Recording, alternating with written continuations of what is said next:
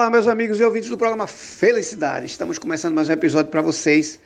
Ainda, como sempre falo, de casa, gravando pelo WhatsApp, mas sem perder o foco de trazer informação precisa, informação importante, profissional de qualidade e não deixando de fazer com que a gente passe uma pandemia, ou seja, uma quarentena menos desconfortável. E hoje, muito importante nossa pauta, a gente está aqui com uma advogada, doutora Camila Siqueira, ela que trabalha na área consumerista e de trabalho, áreas que estão em super aceleradas nesse momento de pandemia. Mas aí, doutora Camila, primeiro eu quero agradecer a senhora estar aqui no programa Felicidade, muitíssimo obrigado por estar nos atendendo. Depois eu queria que a senhora se apresentasse para nossos, nossos ouvintes porque eu gosto sempre que a pessoa, o convidado se apresente, para que as pessoas saibam com quem a gente está falando, que está falando com eles e trazendo informação, isso é muito importante. E até mais para a senhora ficar mais à vontade com quem está nos ouvindo. E mais uma vez agradecer a sua, a sua presença, a sua participação aqui no programa. E é o seguinte, doutora, hoje, nessa pandemia, esses dois direitos falados aqui, que a senhora trabalha, estão em alta, né? Então, primeiro eu queria que a senhora explicasse qual é a função da senhora nessas áreas e depois qual é a sua visão hoje, diante da pandemia, das áreas que a senhora atua. Mais uma vez, muitíssimo obrigado. Olá, Eduardo. Eu que agradeço o convite.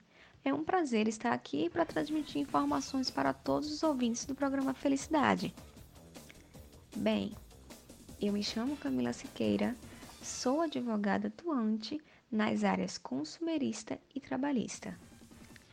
E dando início aos questionamentos, é, eu percebo que já são bem evidentes as consequências causadas pela pandemia, como, por exemplo, a atividade econômica, de uma forma geral, que sofreu, digamos que, uma parada brusca, causando incertezas para todos os consumidores, empregados e empregadores, ou seja, o público em geral. Então, eu acredito que seja nesse momento que se evidencia o papel do advogado num cenário tão incerto e desafiador para todos nós, uma vez que um bom suporte jurídico para analisar as estratégias se torna urgente e imprescindível para não agravar as contas futuras, pois as empresas, mais do que nunca, precisarão conhecer alternativas jurídicas para driblar a crise além do suporte jurídico ser também indispensável ao cidadão comum, é claro, seja em face das relações trabalhistas, seja em face das relações consumeristas. Ainda é importante frisar que a análise sobre cada área deve ser feita de acordo com a legislação aplicável a cada tema, tá? E pelas medidas divulgadas excepcionalmente pelas autoridades para amenizar os efeitos de determinada situação. Doutora, veja só, é, essa questão dessa parada, dessa pandemia que a senhora fala aí, mexeu com muita gente realmente, né? E eu, particularmente, veja, eu sou psicanalista, então eu sei que está mexendo muito com o empreendedor, é, não só com o empreendedor, mas com o funcionário daquele empreendedor, porque eu costumo dizer assim, o empreendedor, ele quer empregar, né? E chega um momento desse que ele é, é se vê obrigado a dispensar ou ou, a, a, a interromper, e é muito difícil. Emocionalmente e economicamente, como a senhora falou, terrível. Né? A senhora acha, no direito que a senhora defende, né, nas, nas áreas do direito que a senhora defende, a senhora acha que pós-pandemia vai ter muita demanda ou muita mudança? É verdade, Eduardo. A pandemia já nos trouxe inúmeras mudanças e pós-pandemia elas permanecerão também por um bom tempo. Mas, passando a tratar das relações de consumo, nós vemos que são muitas as situações em que os fornecedores estão impossibilitados de cumprir com as obrigações contratualmente assumidas, desde a entrega de um produto até a prestação de um serviço. Então, podemos colocar como exemplo aí as companhias aéreas que não conseguem transportar seus passageiros para determinado país após o fechamento de fronteiras e aeroportos. E com isso, as demandas que buscam reparar essas situações já começaram a aparecer e certamente vão crescer de forma considerável. Nas questões trabalhistas, como se sabe, o governo federal decretou, em 22 de março, deste ano a medida provisória 927. Essa MP dispõe sobre medidas trabalhistas para o enfrentamento do estado de calamidade pública. Então, hoje, as empresas elas estão bem preocupadas com sua sobrevivência imediata. E uma das mudanças que passaram a ser adotadas por várias empresas e que acredito eu serão utilizadas também pós-pandemia é a questão do trabalho home office, que antes era restrito a alguns profissionais e hoje precisou virar a realidade de milhares de trabalhadores, pois essa foi a alternativa encontrada por diversas empresas e órgãos públicos para manter a produtividade e, ao mesmo tempo, preservar a saúde dos funcionários. Ainda uma coisa comum para essas áreas é que essas normas e essas mudanças ainda são muito recentes e estão sendo objeto de análise mais detalhadas sobre a viabilidade e eficácia na prática e a longo prazo.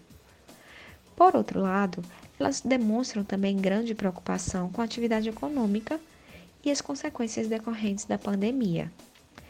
Então, como se vê, os efeitos da pandemia se manifestam de formas variadas e atingem diversos setores, podendo gerar consequências negativas ainda mais graves caso não haja uma assessoria qualificada à disposição. Entretanto, algo que está sendo cada vez mais essencial no momento que estamos vivendo é o diálogo e o bom senso na identificação das situações em que efetivamente for necessária a adoção das medidas citadas e não fazer com que elas sirvam de tábua de salvação para os empregadores, não levando em conta as necessidades dos empregados envolvidos. Então, o diálogo e a conciliação nessas áreas nunca foram tão necessários como estão sendo agora. É, doutora, é, eu gosto de fazer um mapinha, sabe? E eu queria saber assim, por exemplo, uma pessoa que fez uma compra agora, é, eu, tenho, eu tenho muito medo do senso comum. A senhora falou uma coisa perfeita. É, é um momento do bom senso, né? Mas o senso comum a gente sabe que traz muita informação equivocada, muita informação errada. Aí a minha pergunta é essa. Hoje, a gente tem que entender que a gente está passando por um momento é, especial. Ninguém esperava, né? Então, caso uma pessoa que está nos ouvindo agora fez uma compra, essa compra é, não chegou, seria aconselhável ele procurar um profissional de direito e, e tentar ver um meio de conciliar para não ter que tomar uma medida agora, ou seria melhor ele ir logo para um PROCON da vida, entrar logo com a medida e mais na frente consultar um advogado caso se estendesse à justiça, doutora? Ou uma conciliação agora através de um profissional de direito seria mais adequada e usaria do bom senso? Então, Eduardo, o que a gente sempre aconselha é que o consumidor busque como primeira medida os meios administrativos de solução de conflitos quando possíveis e viáveis. Porque a gente sabe que sempre tem aquele caso de menor complexidade e que pode ser resolvido sem a intervenção do Estado. Eu vou utilizar do exemplo que você deu, que é quando o consumidor realiza uma compra, passou o prazo da entrega e ele não recebe o determinado produto. Então é prudente que ele busque esses métodos extrajudiciais de início para resolver esse problema que é de fato a negociação direta com o fornecedor. Né? Para isso, são fornecidos meios para se comunicar, como o serviço de atendimento ao consumidor, o SAC, e-mails, telefones para contato, exatamente para esses fins. Tem os PROCONs e as agências reguladoras né, cuja finalidade é fiscalizar e prevenir conflitos entre fornecedores, que disponibilizam também meios de comunicação para serem acessados os serviços de reclamações e denúncias.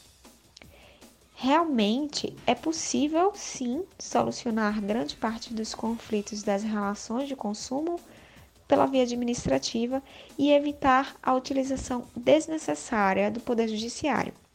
Mas apesar disso, percebe-se também que, mesmo com esses vários meios alternativas de resolução de conflitos, ainda são constantes os inúmeros problemas enfrentados pelos consumidores, até por serem a parte mais vulnerável na relação de consumo, infelizmente.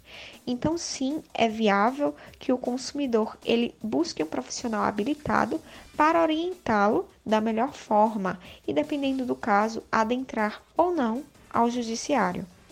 Eu costumo dizer que a gente tem que aprender a profissionalizar nossos problemas. E a gente sabe que até para tomar uma medida dessa, uma orientação profissional é a coisa mais importante no momento. Como é que eu faço? Como é que eu devo proceder para achar a senhora, encontrar a senhora para fazer uma consulta, para mostrar um contrato, e achar nas redes sociais? Como é que isso acontece, doutora? Então, no momento, a forma mais rápida é, para entrar em contato comigo é através do meu e-mail profissional. Eu estou sempre olhando com frequência, é, tirando dúvidas, fazendo consultorias tá? Então pode entrar em contato comigo através do meu e-mail, que é o camilacs.adv@gmail.com. Doutora, veja só, eu quero agradecer a senhora ter participado aqui do programa, ter parado sua vida para me responder. Estou muito grato, de verdade. Dizer que faça uso do programa. Sempre que achar importante vir aqui trazer uma, informação para a gente, venha, faça uso do espaço. O programa não é meu, é nosso. Então eu quero lhe agradecer. Muitíssimo obrigado por ter participado do programa. De verdade. Que é isso, Eduardo. Foi um prazer. Eu que agradeço a oportunidade de passar um pouco de informação para os ouvintes e estou sempre à disposição do programa. Pois é, amiga, muitíssimo obrigado, de verdade. Volte sempre que quiser, sempre que achar necessário, sempre que achar importante. O programa vai estar aqui aberto para que você discuta qualquer tema. Muitíssimo obrigado. Vocês em casa, muito obrigado. Fiquem com Deus e até o próximo episódio. Obrigado.